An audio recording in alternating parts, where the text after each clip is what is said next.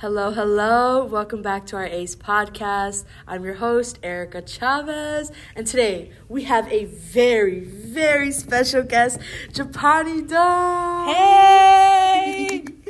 Japani, so you are a senior, yes. graduating. This is your last semester. I know. I'm scared. I'm scared. I'm gonna miss you. okay, let's not cry. Um, but so you're a bioinformatics major. Mhm. How's that? I'm loving it. I I will say just like I love the fact that I changed my major because I wouldn't be happy where I was freshman year if I didn't. So what was your freshman year major? I was a biochem major because I came in not knowing if I liked bio or chem. Yeah.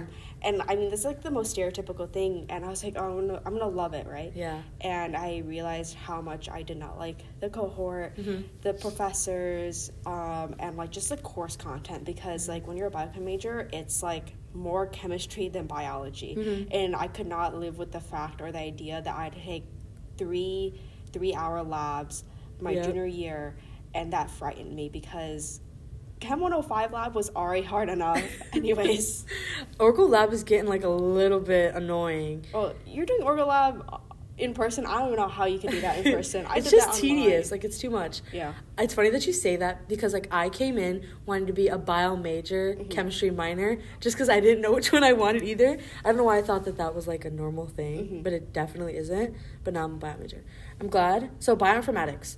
When I think of that, I think of biology and coding. What is it really? So it's an interdisciplinary major that basically consists of biology, chemistry, coding, statistics. Um, I would say those in combination, um, and like we, we kind of just use it in a we could use it in multiple aspects. So like a lot of people in our field will go into um, you know data sciences or more computer sciences. Um, a lot of us will go into like big corporations where we do a lot of research. Uh, people go into public health. So it, it's like a very wide variety just Yeah. because of where our major touches. Um, but yeah. That's cool. That's cool. Um, what was I gonna ask you? What did you say before public health? I get. I mean, I mean, oh my god, I literally don't even remember. It's something. I don't know. what was I gonna ask? like, like, like, cause the the ma- the major itself, like, what we, Mhm. we like going into data sciences, coding, Yeah. like all of that. I think that's what I just said. Yeah, yeah, there was. So like coding with that, is Yeah. it like like statistics coding? Like what is coding? Because in my head, I'm thinking about the one like coding class I took in high school where I was building a rocket ship. Like, I wish it was like that, but it's, it's not. But like, I mean, some of my courses do require like coding in R for stats um, courses. Mm-hmm. Um, some some of my other classes require Python coding, which Mm-hmm. it will be primarily used for um, uh, bioinformatics majors. Mm-hmm. Um, coding in Python and how to apply biology into the coding Mm-hmm. aspect. So a lot of us will learn how to code like how do you change like your ATGCs into codons and then make it into this giant like PDF file and like there Oh you go. You, you've God. transcripted your whole entire genomic DNA right there. Yeah. That's, that's what we- do a that lot. is crazy. It's a lot of work. I can see that it really interests you. You literally just lit up like by I- talking about it's that. It's just like so cool because like we don't really talk about that science behind that yeah. um like i think just like the concept of genes is a really cool thing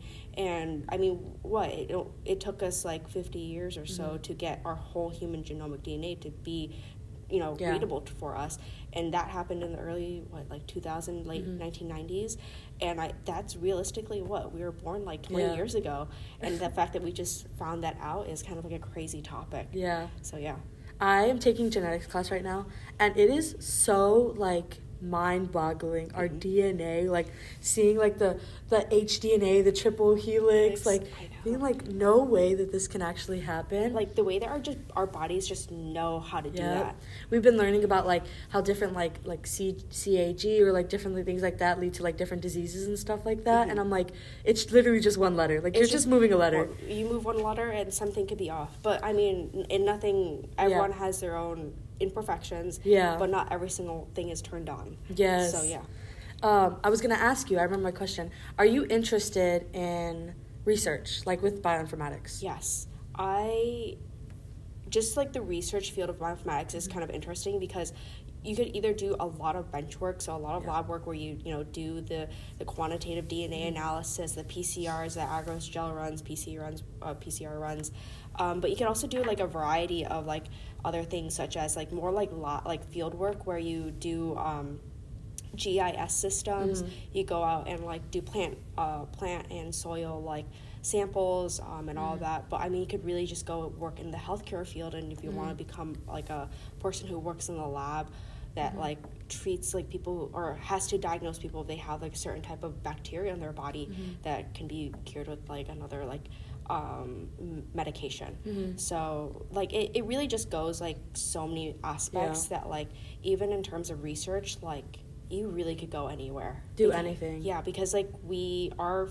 since it's an interdisciplinary major we end up learning so many little tidbits Mm-hmm. that when we come together and we with all of that inf- like material information we've learned Mm-hmm. uh, we end up applying it into different things as well Mhm. So the route that you're going is pharmacy, yeah and right now you're a pharm tech yes at at where? at mariano's Mariano's.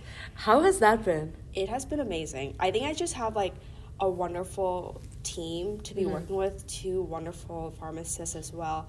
Um, they just care so much about um, the staff, and like I don't think I.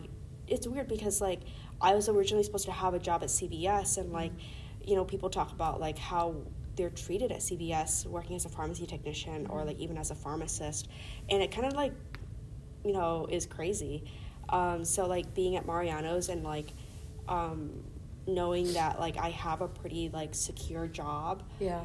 is like great to know hmm That is that's really cool. How did you? So I don't know like how to become a pharm tech. I have literally no knowledge of that. Like, Yeah. step one, what do I do? so you don't need to get your license before getting a job so Whoa. you can just apply for a pharmacy Mhm. technician position most likely not at a hospital but more of a retail um, and they will get you onboarded Uh-huh. so once you get the job they'll get you onboarded you actually will get you'll pay for your license through whatever state you're in um, you get you'll pay for your license and it will be valid for two years Yeah. and um, within those two years you will learn how to dispense how to basically do the math behind Yeah. like all the medications Yeah. and like uh, like certain like laws Mm-hmm. um, that you kind of have to go through but then um, at a certain point you'll have to do a continuing education where where it goes more in depth about the Mm-hmm. medications how like about like specific medications and then you get to take an exam that makes you officially a pharmacy technician but that means you still get that license Yeah. and you're still learning as you work hmm That's that's really cool. Sorry. So end goal for you. i'd love to go to pharmacy school so that's the plan yeah. Yes. Do you, so pharmacy school? So you get so you're a pharmacy. What's the word? pharmacist A pharmacist. I was thinking about it. I was like, what is it? A pharmacist. yeah So that's like really cool. I okay. I love as much as I love chemistry and orgo. Mhm. I hate like thinking about like what this does. Mhm. Like okay, this is a molecule. Like what is this gonna do for me? You know? yeah That like is just too crazy for my mind. it's like so when like i started learning about all these medications like it's kind of weird because like we don't really think about our bodies and the drug to drug interactions that we have. And like the more i like sit down and learn about like what like statins and like Yeah. thyroid medications and like uh, blood pressure any like literally every single um, antibiotic under the sun i mean all the erythromycin tetra- tetracycline um, doxycycline amoxicillin like i could start like n- naming stuff and no one would literally know but like all these medications like you start learning about like how they function in your body and like why like wh- why some. Yeah. of them could be dangerous because yeah once when we're dispensing certain medications that Mm-hmm. are like let's say like it's a pretty old medication i always remember it because it's warfarin warfarin is a is rat poison in small doses and it's actually a blood thinner um, so we always have to clean off our dispensing Mm-hmm. tablets because if we were to dispense another medication that medication touches that that affects the next person That is crazy. so we are very hyper fixated about the details. You're trusted. Yeah, we're trusted because that's like a very crucial step. Mm-hmm. So like. Um, when you're at the pharmacy, there's uh, there's like a bajillion steps to go through. There's about like ten of them, um, Mm-hmm. Yeah. and like whether it goes to data entry, it goes to uh, pre there, Mm-hmm. that gets checked by the pharmacist. It could go into uh, a, um, it could be stocked by insurance. It could then go into dispensing. After that, it still goes to a second verification, Yeah. and it still goes through all the processes. And we, because we don't, we're trying to avoid, you know, breaking the law and like of Mm-hmm. Yeah. course like avoiding any like breaking the law with HIPAA. So, I mean, It's a big thing. It's- this it's is a big. big, responsibility. I my thing is like I would love to do this just for the knowledge, Mm-hmm. but my I would be so scared. Okay, I mean, oh, the first day, so they threw me into like they threw me in. Yeah, I Yeah. had no clue what was going on, and I finished my training that day, and Yeah. they're like, "Oh, like HR was like, do you want to go to the pharmacy and just like watch what they do?" And I ended up working the whole entire day. Yeah. And like I had no clue what was going on. Like I had no scrubs that day. I was just wearing my normal clothes, so it, it was super awkward.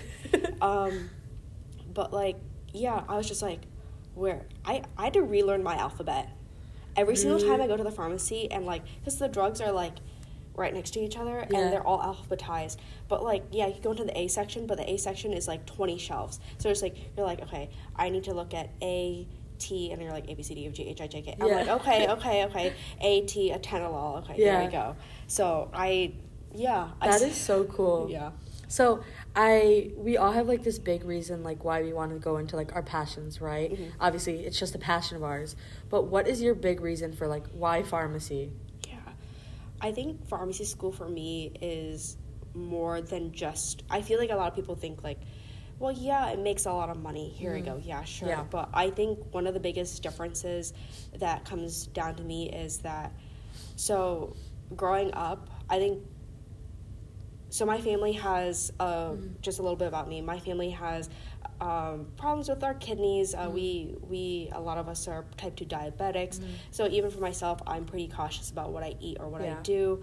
But um, so as most of my family immigrated here their whole diets changed. Um, my family ended up getting pretty bad cholesterol but my Yep. grandmother specifically ended up getting type 2 diabetes. And um, at that point like yeah we were on medicare or medicaid depending on our age. And that really took a big impact because medications don't always get covered. Yep. and when we really talk about accessibility um, it's not really attainable in the pharmaceutical company because we well i would say their corporation is more money profiting rather than trying to find uh, a sufficient way to help our community um, so when i see patients come in and they're paying you know Yeah. a whole their whole like it's a whole car loan Yeah. it hurts and I feel bad. Mm-hmm. And, you know, I would want to be a part of a community that can advocate for those Yeah. that gives accessibility Mm-hmm. towards medication because no one should worry about um, how much their insulin costs. Mm-hmm. Yeah. I mean, right now, I know it was recently changed for anyone who's on Medicare. Um, and you're 65 and above, it costs what $25 or $35 a month Yep. um, under um, the change of our administration. And so, I mean, yes, that's really good, but we also have to consider those who are under 65 um, that may be paying out of pocket. Yep. Uh, so, it's that's what drives me is seeing people be worried about if they are even going to be able to live the next month Afford a medication that is necessary for life. Like, like the fact that it's, it's necessary so for bad. life, and that's what just drives me because like it takes one. Yeah, it takes one person Yeah. to also take one step. Mm-hmm. But you know, if there's so many people in one community, Yep. as they say, like a whole village can do something. Yes. So I really emphasize that, and that's like something that just drives me so much. I love that.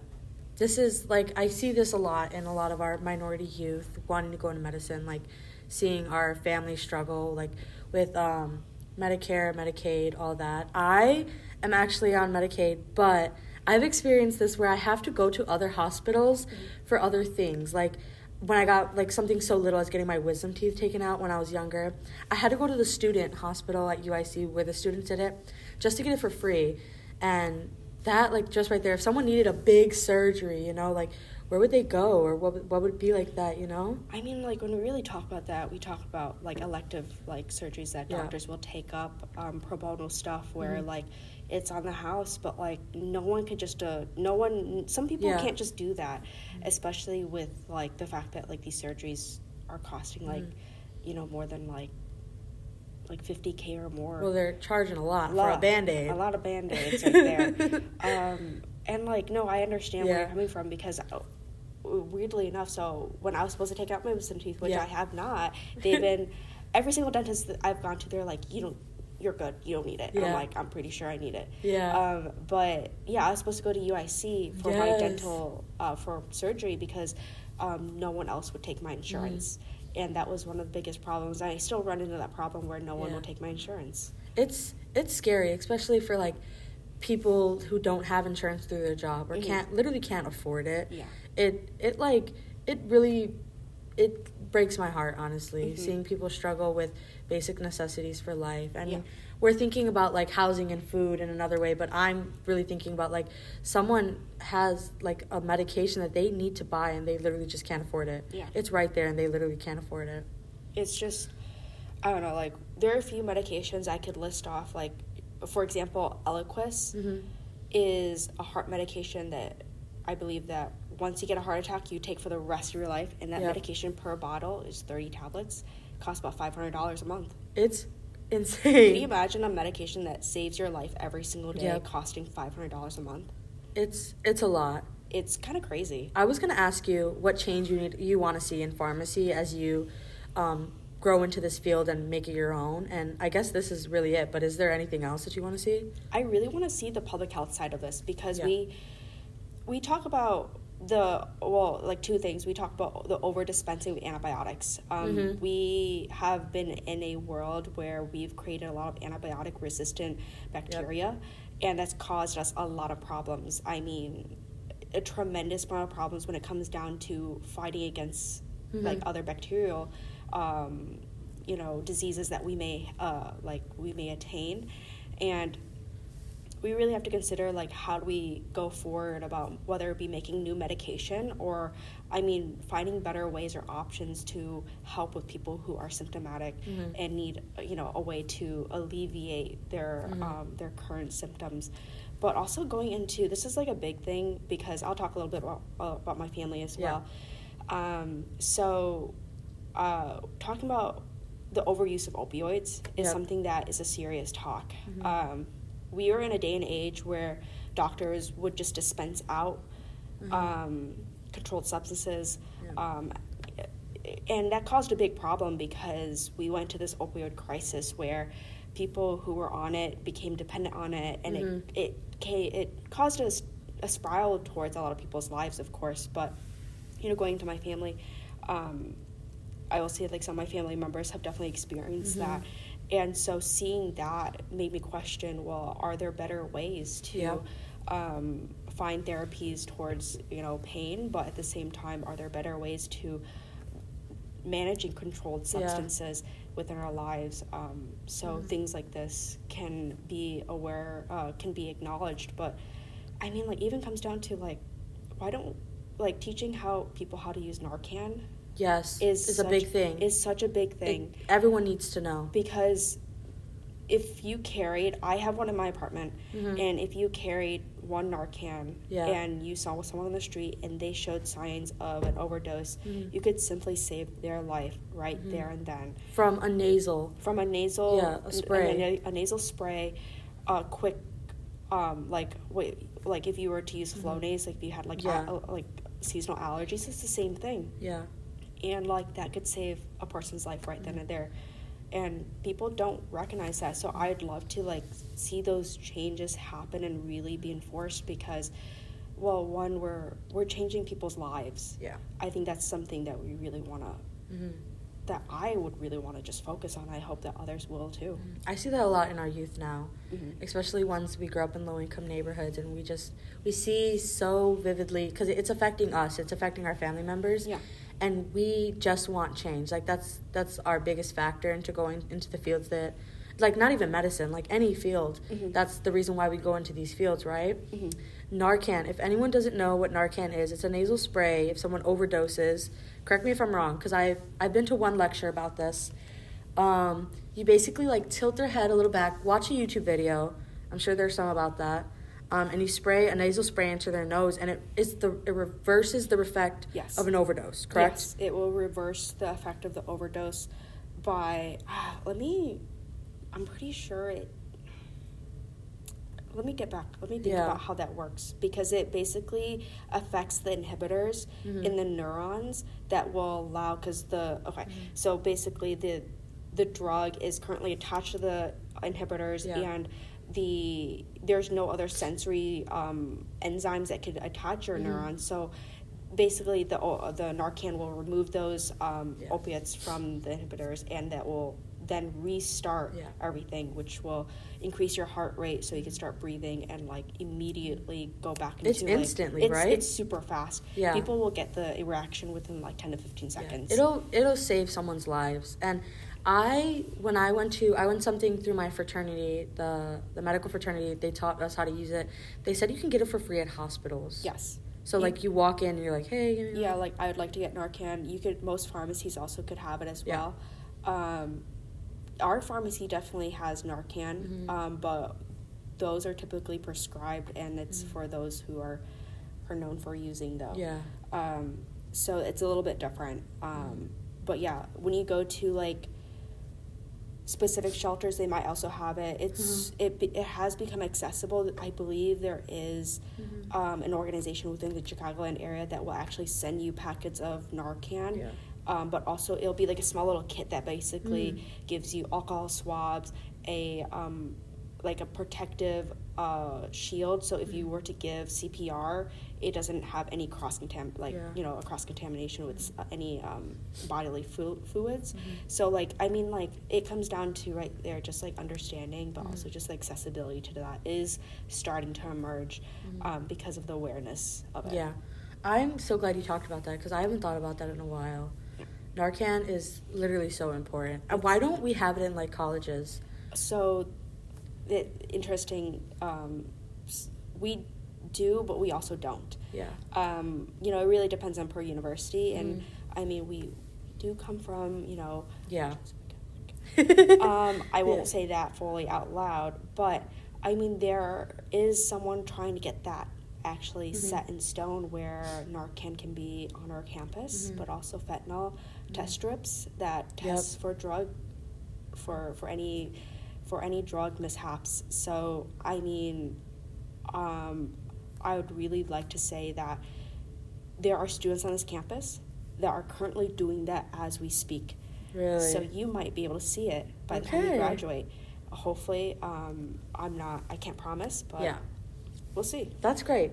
Their argument towards like not having the the fentanyl test strips is that it's going to promote people doing drugs, right? It's going to promote people to doing drugs if they can test their thing, if they can test their drugs, they're going to do, use the drugs.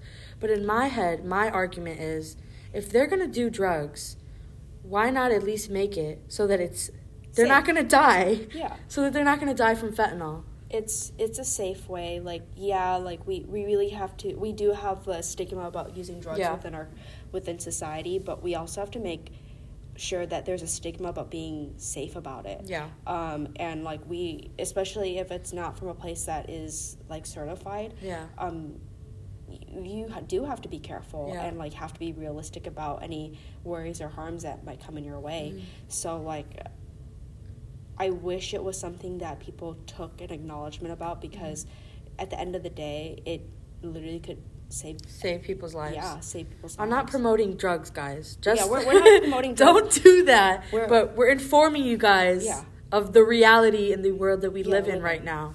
because it's it's a real thing Yeah. talking about well like the pharmaceutical side Mhm. coming into a world of like unregulated Yep. um, drugs as well because yeah things are regulated through the FDA Mhm. through the pharmaceutical companies but I mean a lot of those medications that are regulated become unregulated because there are people who are dispensing medications that Yeah. are just doing it because they're being asked to. Well, Yeah. what what's the significance behind it? Mhm. Um, I'm not saying that like, you know, like X, Y, and Z are bad, Yeah. and that they shouldn't exist. I'm just saying that um, people misuse, and we have to understand that. Um, so yeah. So you talked a little bit earlier about like the opioid crisis, um, how it started with um, doctors just like giving it out, being Mhm. like, "Okay, you have pain. Here's this." Mhm. What do you think is a good way for us to make change with that? that's hard because like it also also it also comes down to like many perspectives of like healthcare Mm. workers because like when we talk about therapeutic ways of relieving pain Mhm. um, people may might not consider that Yeah. um, but at the same time that's not always working for everyone Mhm. so it also comes down to having like combination therapies that allow both a a low dose Mhm. um, but also like something that could be really healthy that means like what um, like know, breathing exercises something that is aerobic just Yeah. like helping the body move and circulate and it, it really can go a far way because your you know a patient's health Mhm. comes holistically Yeah. um, I mean, when we really think about holistic healthcare, like it, it's not just about the medical procedures or the, Mhm. the drugs. It also comes well. How about the mental health of the patient? Yes. How about the physical health? Yes. So like we, we really need to like recognize that, and like I think that's how we do, how we start the change Yeah. is because, um, if a person is willing to, they could also give. They could definitely give it a go. Yeah. Um, and there's so many different ways and opportunities to Mhm. approach um, helping with or helping or Yeah. coping with um, you know pain. Mhm. So My father had a heart attack about my freshman year. mhm. So was that like over a year ago? Um, and he had a stent placed inside of his throat. Mhm. Um, but they, they remove it, they put it back in every now and then, they remove it. He does these breathing treatments to stay off of the stent. To like help him with it. And I think I was thinking about it and I was like, these doctors must be real nice. Like they're like working with you, they're using breathing treatments with you. He goes in to do breathing treatment, he does them at home just so that they don't have to keep doing the procedure as or like as um harmful to his body because every time they do this procedure it's going to take a toll on him, right? Yeah. And I think about that and I'm like like these doctors and it's a it's a hospital in a low income neighborhood Mhm. and I'm like this is this is really great and I think about like who are these doctors you know who are these doctors like helping my father? And then I think about like us like going into medicine and being like oh my god we're gonna do that for someone you know someone's father. And that really brings peace to me you know? Mhm. I'm glad you said that because I, I was like oh my god Yeah. that was my dad. Um okay so getting off drugs next. Hope y'all enjoyed that little educational. Um, you have been a peer mentor for three years, Yes. Kind of crazy. and you have been a lead peer mentor for two of those three years. Yes. Yes. To think that you were a lead peer mentor the second year you came in, Mhm. that is kind of rapid. Because in my head, a lead peer mentor it does a lot. Mhm. I mean, all the peer mentors do a lot. Period. But the lead is like, like you you're really doing a lot here. How was that switch from being a peer mentor to a lead peer mentor? It's kind of crazy because when you really think about it, I was a peer, a lead peer mentor the first time while being online. Yep. So that whole entire transition was a different. So we'll even talk about that lead peer mentor being online into in person. That's even a whole different story. um, or no, it was a peer mentor being online and then transitioning To a lead peer mentor, uh, yeah. in person. Sorry. Uh, wow. Wow. Time's gone really far because like I don't remember the time here. Um, but like I mean like even transitioning to that like I mean like here's the thing like I started off in ACE as actually an ACE ambassador. Mhm. Um, it was a position that was created to really help with community like Mhm. uh, help with the uh, with the ACE community and bring it ev- everyone together. Mhm. Um, so whoever is hearing this, you might you might remember. um, so I mean like that really like helped me progress into like leading into ACE um, Mhm. and that helped me become a peer mentor. Yeah. But I think the little things about being a peer mentor online and being really strategical about how to um, help everyone Mhm. and like also just like understanding like the things behind um, what needs to be done. Mhm. Like I was able to kind of like look into the job.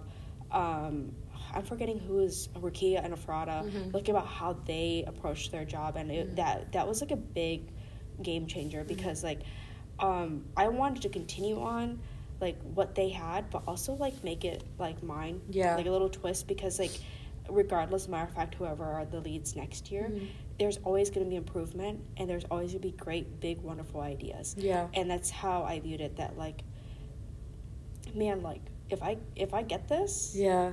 I'm gonna well keep on the tradition, Yeah. but make it a little bit of a like a little pinch of my like my ideas, and that really did happen. Um, Mhm. Just like changing things, like Mhm. formatting, but you know, really just like stepping up the leadership because that changed about that changed how I perceived myself working into like different communities Mhm. um, and how I like could help and benefit those as well. Yeah. So yeah. That's it's really great. I love the work that you guys do.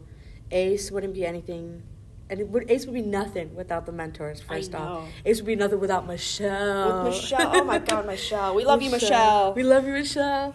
But so this year you are um, this is your second year being a lead admin peer mentor, and this is also the first year that we have a different kind of setup with the mentors, Mhm. where we have program peer mentors, and we also have it's program and then lead, lead right? administration, lead administration, and then we also have lead programming. lead programming, Yeah. which is it's I I think it's working well. Mhm. I really like it. Um, but so it's you, Ty, which if y'all didn't listen to his podcast, listen to it after here, Yes.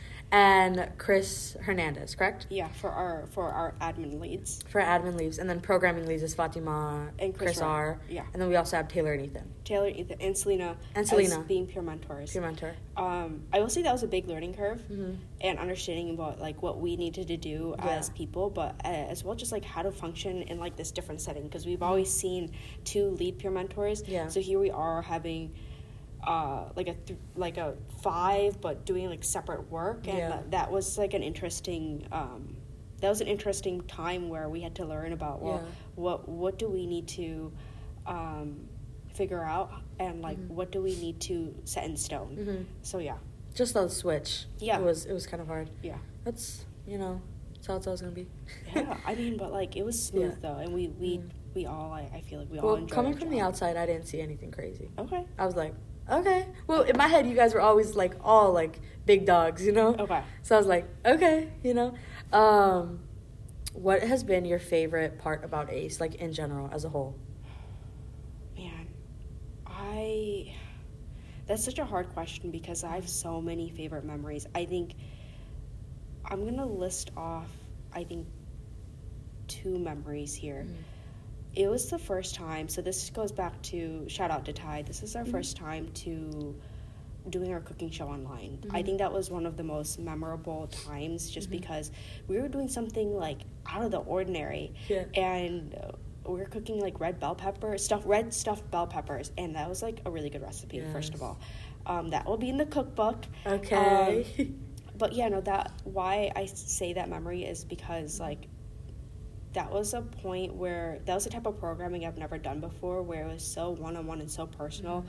And I remember who was online and everyone was watching us cook and it was just so weird. And like I remember like us like debriefing afterwards and like talking about like did we do good? Did like and like all this and that. But then like we got to enjoy our food and like really realize about like just like how much of a community we've created from Mhm. here and on. And like also having chris rodriguez like be part of like this cooking show that we've Yeah. developed and it's been such a great time Mhm. um, and uh, another memory that really just like gets to me is probably last year's retreat fall retreat Mhm. I think it's it's just memorable because it's seeing a lot of the seniors that we are the upperclassmen that Yeah. we didn't see and now that we're in person we we get to see them and experience them like growing up and like Mhm. being you know growing into Yeah. adults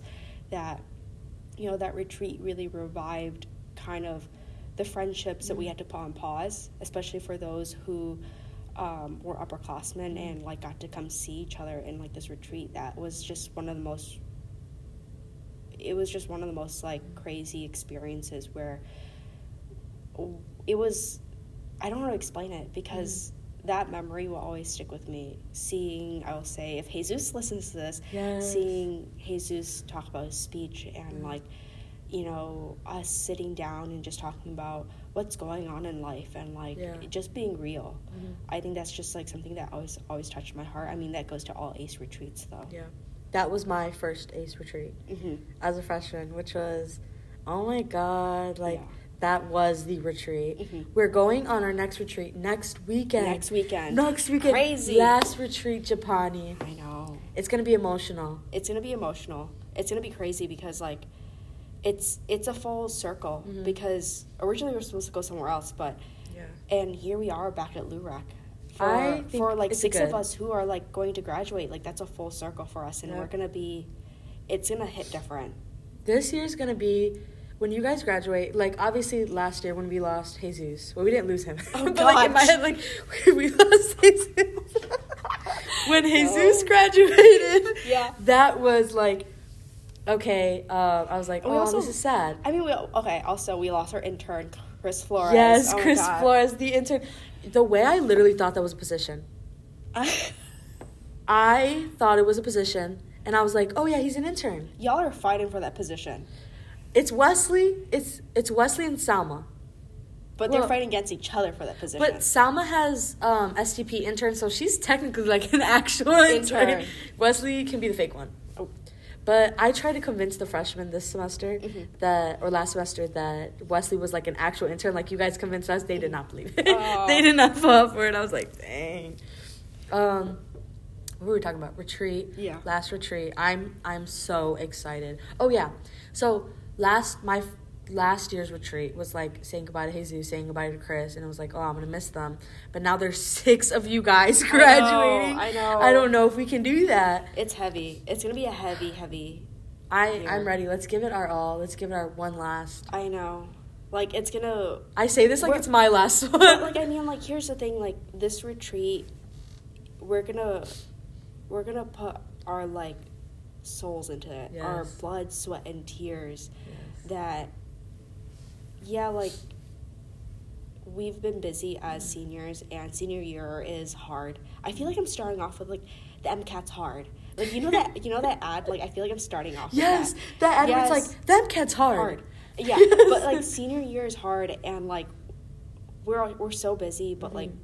it's so gratifying to see everyone like smile and laugh and get to know each other, and that's one of the best parts also also about being an ACE is because and being a peer mentor is creating that community that we don't see those community communities on Loyola's campus. Yeah. Uh, I think that's one of the biggest things is that our program, like ACE itself, is a community and a program Mm-hmm. that is so close knit and Yeah. cannot be comparable to any, I think, to any program Mm-hmm. on this campus. Yeah. Um, it's it's just a different level, and like these retreats bring all of us together. Mhm. It's we really are so close. It, it when people ask me like what has my college experience been like, I'm immediately just thinking of Ace. Mhm. I'm not thinking of like other people that I've met. I'm not thinking of any other groups that I've tried to been a part of. Like, I literally think of Ace, and I think that's something that I want all of Loyola to know. Mm-hmm. All other Loyola programs to know that when I say that I'm an Ace, like I'm letting you know because I'm proud and because I want. I want everyone to know that I'm an ace, and I want everyone to know like what ACE is, what ACE does for students, because a lot of us wouldn't be here. Mhm. A lot of us, like I, wouldn't still be at Loyola if it wasn't for ACE and the Yeah. people and the connections that I made. And I find that that's a, a commonality between a lot of people here at ACE. Mhm. Um, so if you work at Loyola and you're listening to this, number one, thank you. Yeah, thank you. Number two, I want you to know how special ACE is to us because if we didn't have ACE, we wouldn't be the people that we are right now. Preach on that. So true. Hashtag true. Um, so ACE has been an amazing experience for you then, Mhm. right? Yeah. It has been an amazing experience for me too, so far. Yes. I'm only my sophomore year. Well, you got two more years. I wanted to ask you what you wanted to see. So next, obviously at the end of this semester, we're going to be hiring a lot of peer mentors. Mhm. We're going to need to make up for all of y'all. So what do you want to see in this new group of peer mentors? What do you want to see out of Taylor and Ethan? Like, what big roles do you guys want to see out of them? Well, I mean, like, just in general, like, to see a team be built kind of the same, like, similar, like, like aspects that we've had as a team, like from Yeah. from what like from being pyramid uh, lead last year into Mhm. this year, just like the community and like growing together. Yeah. Cue cue the STP right there. Growing together. Yeah, just growing together because like, I mean, we ended up like coming back from the pandemic Mhm. and like seeing each other blossom into Yeah. like different people because like the pandemic definitely changed a lot of us. Yeah. I mean, we were like inside our house Robots. like hermits and robots. so when we finally got to like experience the world again, Yeah. I mean, like, that changed Mhm. all of us. And, like, I'm hoping to see that connectivity Mhm. um, with the next year's team and just, like, seeing bright new ideas and, like, you know, whether it be starting up something new, but Mhm. or start or starting up something again Mhm. would be beautiful to see. I definitely can see that in our next group of leaders, Yeah. and I'm I'm so excited because I feel like it's gonna be like Taylor and Ethan obviously, and they're going to they're ready. They're ready. Like I feel like they're ready to just take this and keep running with it. All the work that you guys have done, and I feel like this fresh new group of mentors is gonna be excited mm-hmm. because I definitely see that in our in our sophomore class and in a lot of the freshmen, Yep. which makes me so happy and proud. it's it's beautiful to see everyone so excited for these job positions because Yes. they've seen us work so hard that Uh-huh. this image has been like created onto them Yeah. that like you create wholesome friendships with your mentees but not just that like just a real bond towards the program itself and like understanding like the mechanics of like Mm-hmm. working and like being responsible and like taking accountability like, Administration. it- yeah yep. yeah I so definitely understand.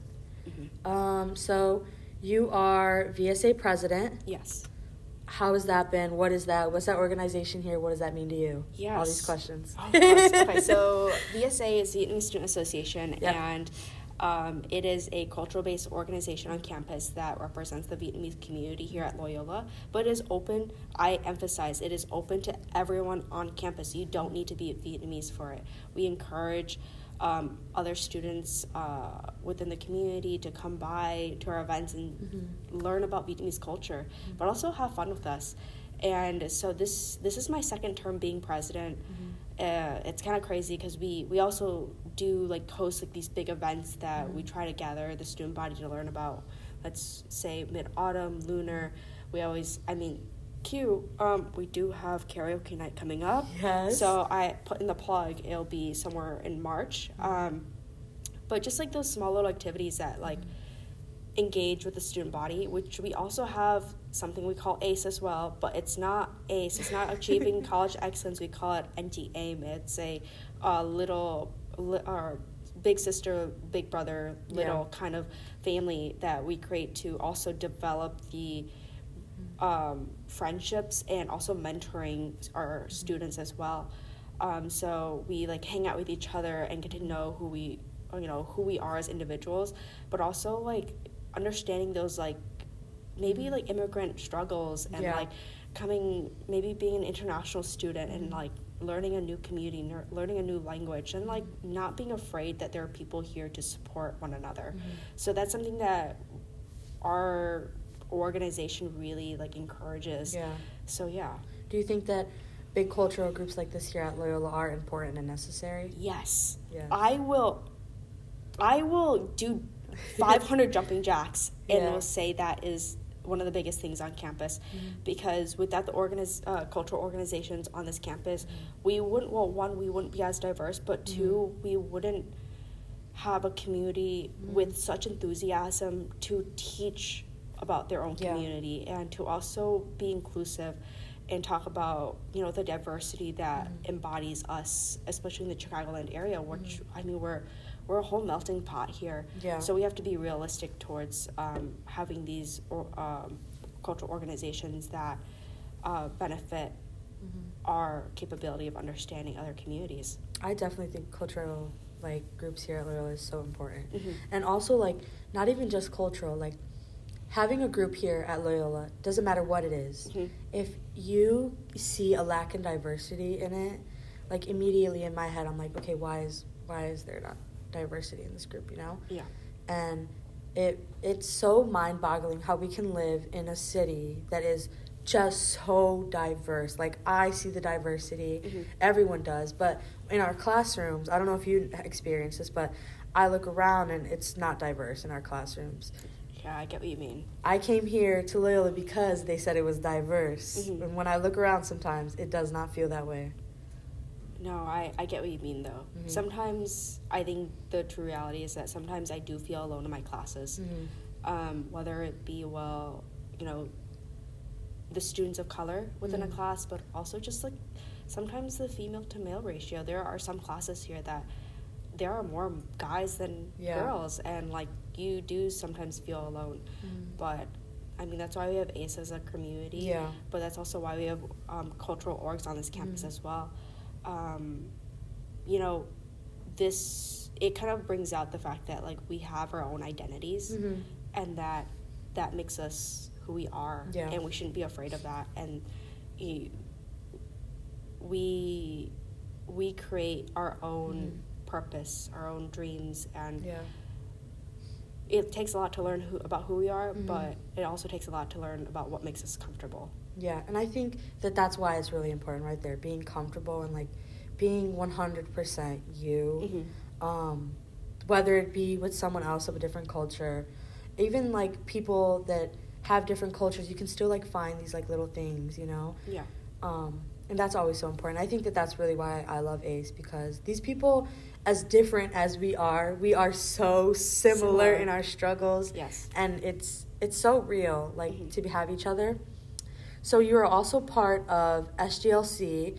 You're Associate Equity, Diversity, and Inclusion Officer. So DEI, I, or ID, well, EDI. we do. I I'll just say, uh, DEI officer or Yeah. A, ADIO, which is like a whole mouthful of vowels. and uh, English Yeah. is not my first language, so every single time I'm approached and someone asks me, I will literally be like, uh, uh, I'll I'll start freaking out like I say DEI. DEI, yeah. DEI. Yeah, That's what I've heard the most. Mhm. So, with that position, what is the group and what do you do? So, Student Government on Campus is a student organization that creates initiatives, um, you know, is in full contact, basically full contact Mhm. with Loyola administration to create change. It is- the students in student government are one of the most hardworking people Mhm. because they take their time and their Mhm. willpower to talk with Loyola administration to make things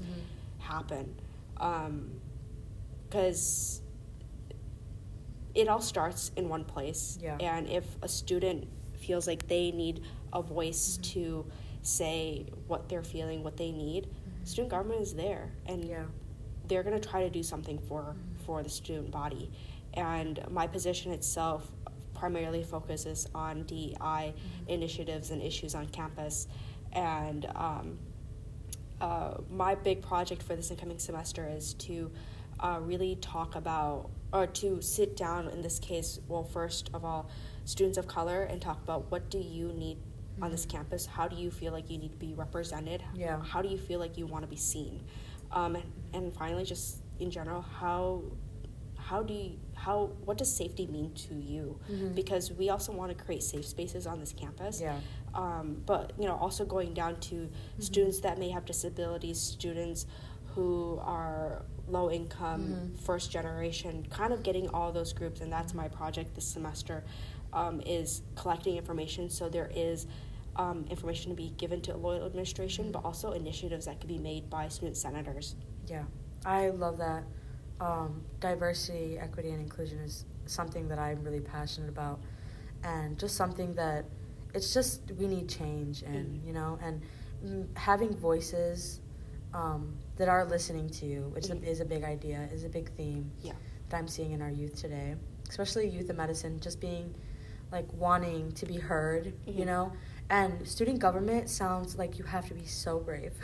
it's it's a lot of public speaking and sometimes i still freak out about public speaking Yeah. so like anyone here like don't worry like i've done my fair deal Yeah. of public speaking and i still get afraid yeah. because it's always a different type of audience and Mhm. you have to gauge like what they want but like it's hard to gauge sometimes and you kind of freeze up but it's Mhm. perfectly fine That's good. That is crazy. yeah Like the, in my head, I'm like, you are a, a person that's going up to going up to Loyola, like the people, and being like, "Hey, we need this," and it's like, I would be freaking out. Those are pretty intense conversations. I mean, Yeah. we, we have to go in those meetings as business professional Mhm. as possible, and like, you know, it all comes down about how to converse and like. We are not exactly taught that, but there are like specific guidelines that Yeah. like, you know we, we kind of have to follow. But uh, it, everything's a learning curve, and I think a lot of Loyola administration has become more approachable. Mhm. Um, as I mean, Loyola does have high turnover. That is one thing, Mhm. but I mean, with this turnover, some people who have stayed throughout, they've seen the voices of the student body, Mhm. and they do actually care. It's just getting things rolling can is the first part that gets that is just really hard. Mhm. Yeah. So this podcast is gonna be here forever. Yeah. I'm posting it, and I don't know how to delete it, so Okay. it's gonna be there forever. Yeah. So say a few words. Say your message to the people. Give some advice. What do you want to say?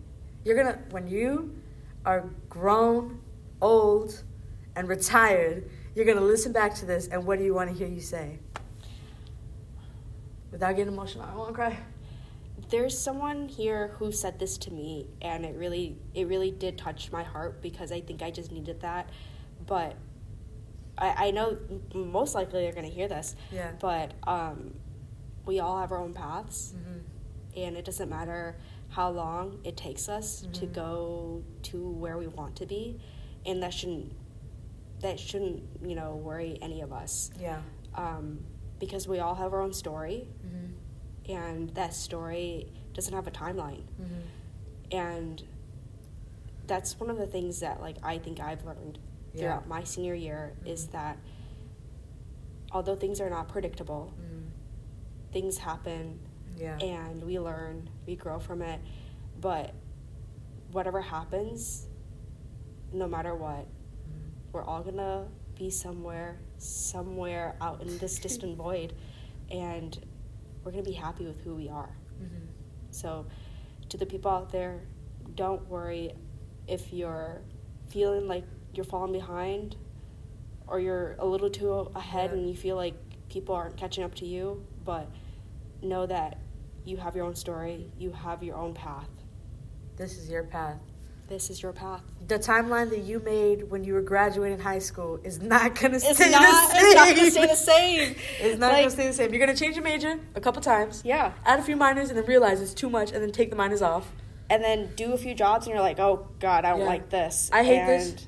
And then you're gonna change a few more times and then you're gonna find the perfect sweet spot. Mhm. And it takes time. It don't And matter how old you you are. are. You you eventually figure out what you love Mhm. and what your passion is for and you don't need to define that right then and now. And that's Mhm. something that I feel like I wish is told to us. Yeah. But you know, We are the generation to tell the next generation. generation. We are the next generation to tell our own kids. Yeah. If you don't have kids, then I mean, Tell your nieces and nephews. Nephews, yeah. but yes. Thank you, Japani, for being on this. yeah. Thank you for inviting me. Yes. Um, if you want to be on the podcast, guys, like as Ty said, it's chill. It's really Tell chill. It's, It's so chill. chill. It's so nice. It's like you're just talking to me. it's like it's also loves it. impromptu. So like, Yes. if you are good for a casual conversation about these topics, you could definitely do it. So if you have something to talk about, even if you don't have something to talk about, you want to just sit and chat, hit me up, DM the Ace Instagram, follow Loyola Ace, follow Loyola Ace TikTok. We make some pretty hilarious TikToks on there. Just posted two today, so go like those. I posted two. Oh my God, I like, share, comment, subscribe. Send this podcast to your ma. Send it to your pa. Send it to your brother, your sister. Send it to your professors because we need more of Loyola to hear our voices here in Ace. Um, and yeah, thank you, Japani. Thank you, Erica. I'll see y'all in the lounge. Yeah. See Bye. y'all. Bye bye.